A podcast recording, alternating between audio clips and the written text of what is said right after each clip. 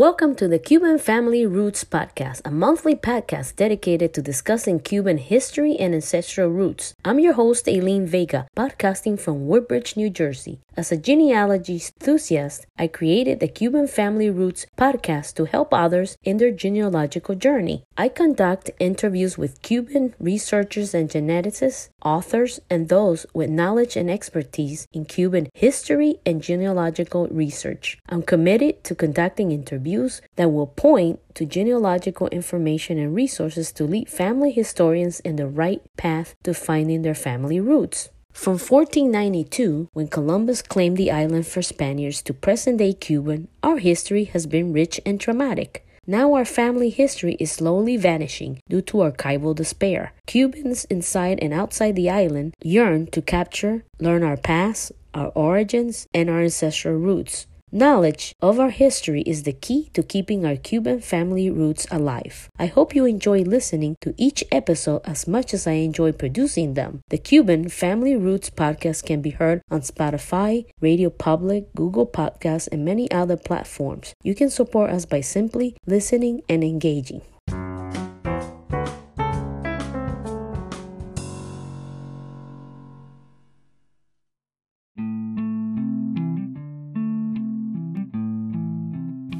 Thank you for listening to another episode of the Cuban Family Roots podcast. I'm your host, Aileen Vega, podcasting from Woodbridge, New Jersey. Today, Chris will discuss the discoveries he made in his journey to rescue our country's forgotten Spanish heritage. In his journey, he discovered Cuban fishermen on the Gulf Coast who fished the waters alongside their Indian fishing partners, known as the Spanish Indians and some freed black slaves. Christian was inspired to and began to investigate the lives of these fishermen and their influence in the region. From the Tampa Bay down to the condominium developments at Punta Rassa, several Spanish and Cuban fishermen settled in that region, establishing fishing camps called ranchos. Through the interview, he tells us how many of these people intermingled and formed families which is an interesting observation because it may explain why some Cubans have indigenous DNA, aside from what we know the Taino. So we'll be right back after these messages. Yep, so Cuban fishermen who fished the Gulf Coast waters of Florida. So they they so by the mid 1700s, Havana was already, you know, going through a period of economic prosperity. And as the population of the city was going up, um, since Havana was very much close to the coast, a lot of people used to consume seafood and still do to this day. Although it, today nowadays in Cuba it's very complicated, but and and Havana in its time used to consume a lot of seafood. So what does that have to do with Florida? Well, during the from the mid 1700s to the early 1800s, a lot of the fish that perhaps Cubans used to eat was actually grown or actually was was caught here in Florida. And so beginning in the mid 1700s a lot of fishermen from Cuba started going seasonally to the Gulf Coast of Florida because the the the waterways were not as extensively fished like in Cuba they were. So mm-hmm. a lot of them started to form what they called these little fishing ranchos or fishing camps around eh, around a, a large region that extends from the San Carlos Bay today in s- southwest Florida all the way up to what's St. Petersburg in the Tampa Bay area. So mm-hmm. they all formed these little fishing camps where they would go for four to six months out of the year. There they would they would set up a camp and then they would spend their whole time, you know, catching fish I mean, they caught a variety of fish like pompano, mullet, redfish, grouper, pigfish, sea trout. Then once they caught it, they used to dry them in the sun, preserve them in barrels full of natural salt that they got from Cay Sal in the Bahamas, and then they and then when they returned to Cuba in like January or February, just in time for Lenten season, they brought that fish back with them and sold it in Havana.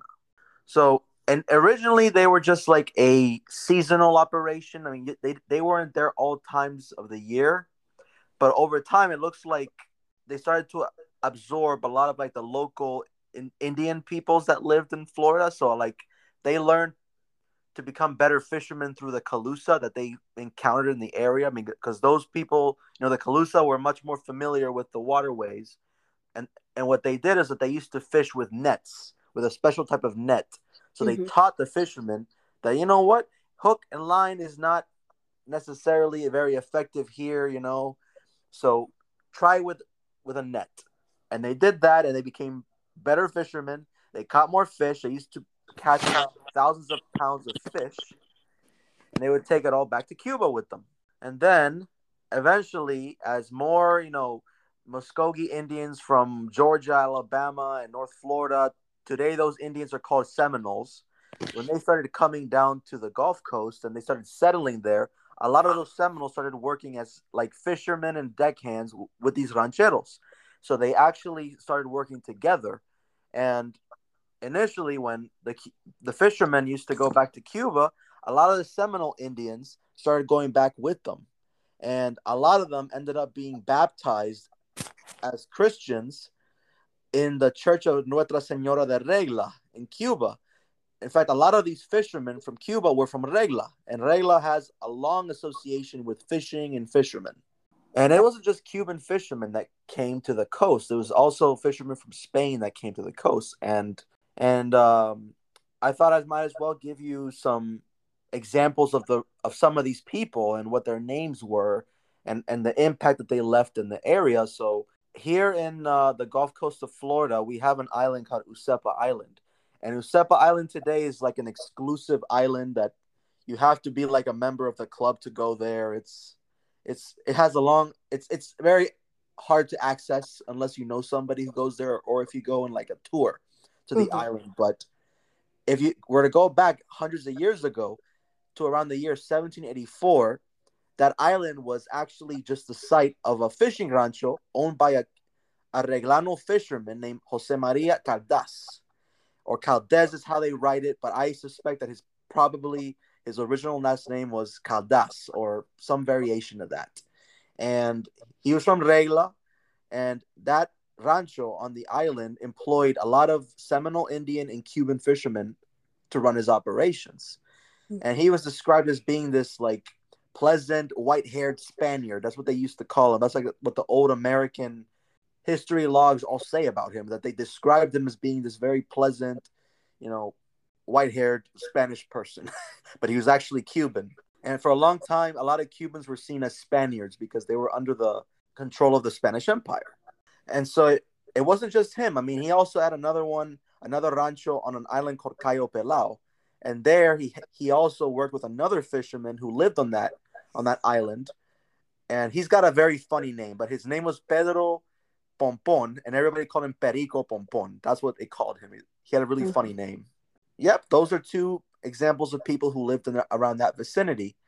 And so, if we were to actually go closer to the north of that, so closer to, closer to the Tampa Bay area and Sarasota, there was another Cuban fisherman named Antonio Maximo Hernandez, and he had a fishing rancho right at the very tip of the Pinellas Point Peninsula of, of what's today St. Petersburg.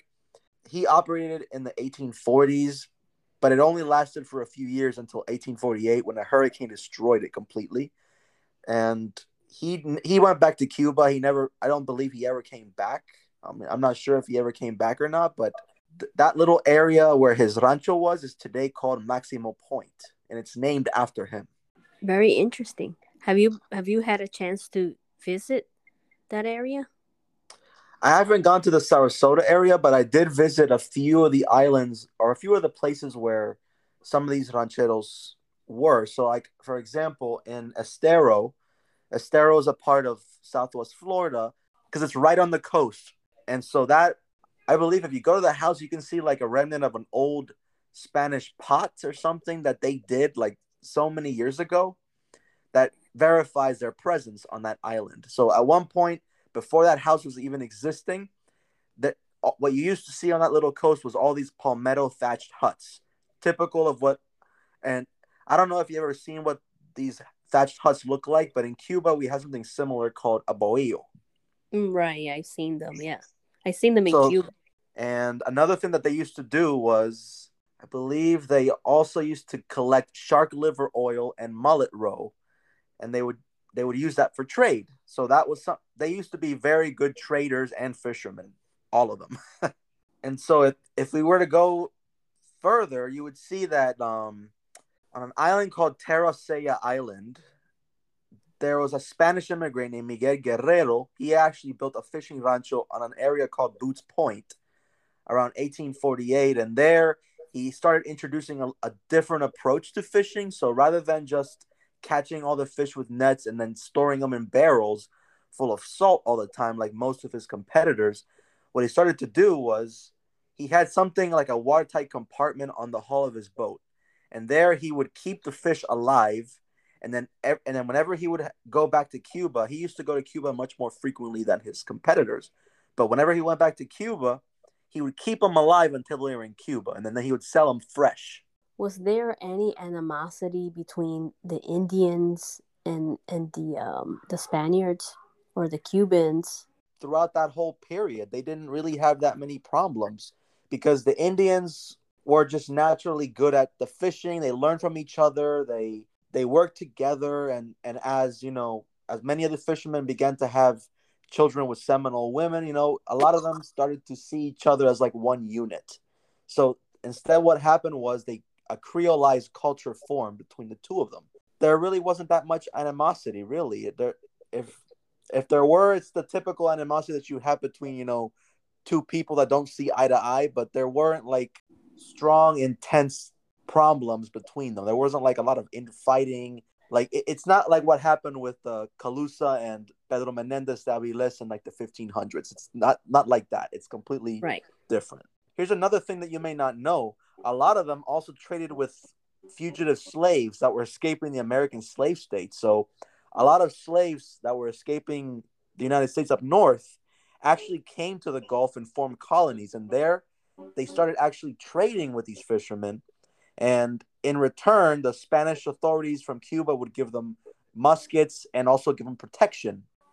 So they That's all traded together. The ranchero that I mentioned to you, Jose Maria Caldas, you know, his rancho on Useppa Island, he actually had a a black freedman from of Congolese origin that was the son of one of his slaves, and he freed her, or he freed him in 1836 after he was baptized in Regla. So a lot of like even like freed slaves from the Spanish colonies came to the, came to these little settlements and were treated like just another fish. Those are the kinds of things that we don't really, you know, hear about often. Yeah. Yeah, and and the reason that a lot of this was discovered was because there was a Vanderbilt University project where they went to the church called Nuestra Señora de Regla and they digitized a lot of records. And while there, they found a lot of baptismal and marriage records of of like Seminole Indians with Spaniards and children born in islands here in Florida, given you know Spanish names and and they said oh that the mother was was you know of Indian ancestry, the father was from Asturias or something, or the father was Cuban, and so in that church sits some baptismal records of you know mixed children that were born in Florida that just came back with the fishermen to Regla during Lenten season. There was like a Cuban American culture that had formed in Florida prior to Florida becoming, you know, an American territory. And, and it still lasted into the early years of, of Florida becoming an American territory. So when when the Adams-Onis Treaty, you know, took effect in 1821, that's when things started to get a little bit more difficult, but they still continued operating into the 1830s and 40s, although it became much more difficult. This is where it starts to get more complicated. American authorities started discovering that they weren't so much, you know, threatened by the Cuban fishermen. I mean, they, they, they told the, the Cuban fishermen to, to leave, but they started seeing that a lot of them, a lot of these like Seminole Indians, many of whom were like mixed. Their father was like a Cuban fisherman, and their mother was a Seminole woman. That didn't seem to phase them, and a lot of them were repatriated to other parts of the United States. And so, why do I say that this is an interesting part of history? Because a lot of like native peoples of Seminole ancestry may very well have Cuban ancestry in them just by association, and they don't even know it. That is a very interesting thing. Yeah and so a few of them still survived, but Like for example, when a U.S. Customs officer was killed on Useppa Island in 1836, a lot of these fishermen and their families actually met up with a American ranchero. Actually, his name was William Bunce, and so William Bunce had his own rancho that sold fish to Cuba, but he was American, so he wasn't Hispanic or anything. But he employed a lot of like these Cuban fishermen and their mixed children, their Seminole wives, they and Seminole helpers. They help, and he also employed a lot of fugitive slaves too. So mm-hmm. he became, you know, the, the place that they ran to. So at first they went to his first rancho that was on Passage Key. But then afterwards, you know, because William Bunce started attracting the negative attention of the government, he decided to move his operation further north to Mullet Key. But eventually in 1840, some military authorities from Fort Brooke caught up to him and they burned his rancho to the ground and they sent all of his like Seminole Indian and or, and fugitive slaves. They they took him off his property and and then you can probably assume what happened after that. The good news is, however, after the Civil War, a lot of the um, Cuban fishermen started to come back. Actually, a new generation of them started to come to the area. So one such interesting character was, you know, a Canary Islander immigrant named Toribio Padilla and his Mexican wife, and they built another rancho on an island called Cayo Costa. That's on the Gulf Coast, that faces the Gulf of Mexico. There, they employed a lot of these Spanish and Cuban fishermen. Mm-hmm. And another fisherman that was Spanish named Jose Sega built another one up a bit further south.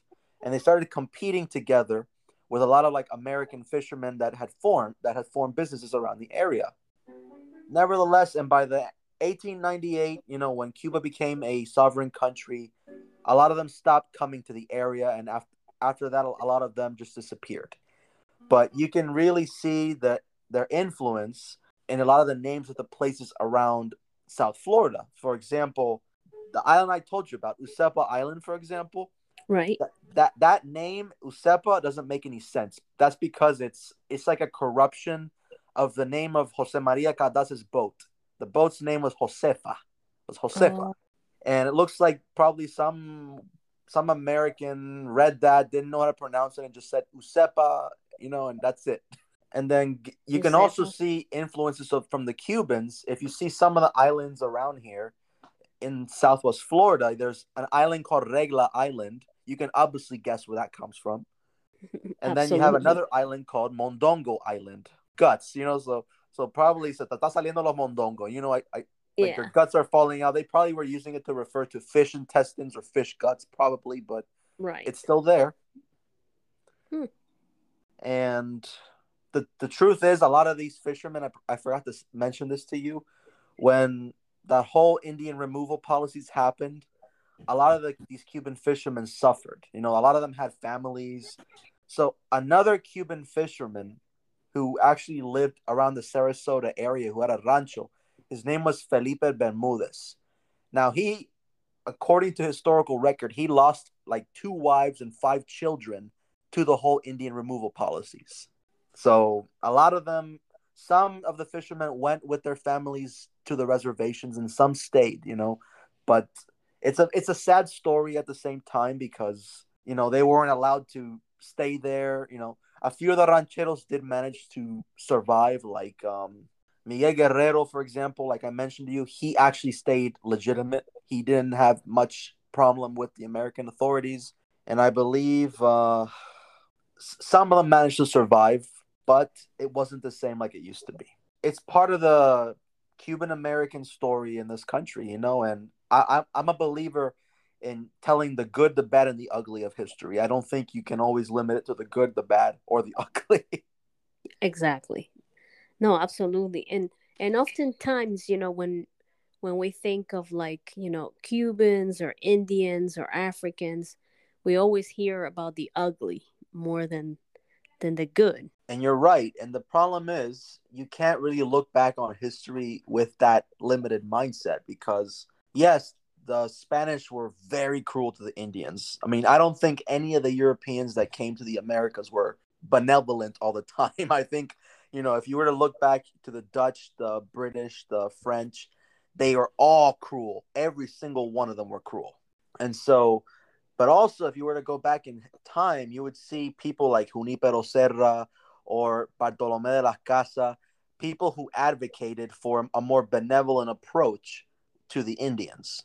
And so the reason I wanted to tell this story was because I thought it was fascinating to see that before Key West and before Ybor City, you know, there were Cubans who actually lived around what's today Florida. And Florida has that connection with Cuba. And I think that if we really want to talk about the connection between Florida and Cuba, this is part of the story. And yeah, and, and hopefully, you know, one day we'll find a story of a of a Seminole Indian who has a Cuban ancestor who used to fish these parts. Yeah, hopefully somebody will, you know, do some DNA um, you know, project or something on those and that'll be uncovered because that'll be an interesting story, definitely. Absolutely. Definitely to show how long Cubans have been here in America. Probably right. longer than most people think. Christian, thank you so much for uh, enlightening us with all this information that we would have we would never known. Thank you so much. Yep, and you can read a little bit about that on my blog. I just recently posted some new posts there, and this is one of them. And I am actually working on the first three episodes of my podcast, which should be coming out soon. Oh, Speaking of your podcast, can you give us some information about the name of your your podcast, where we can find you?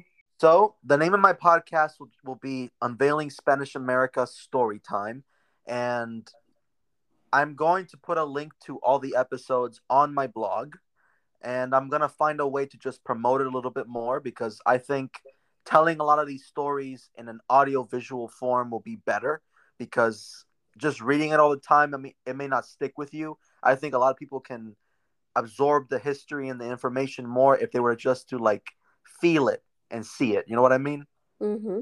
Definitely. Well, thank you so much again for um, enlightening us.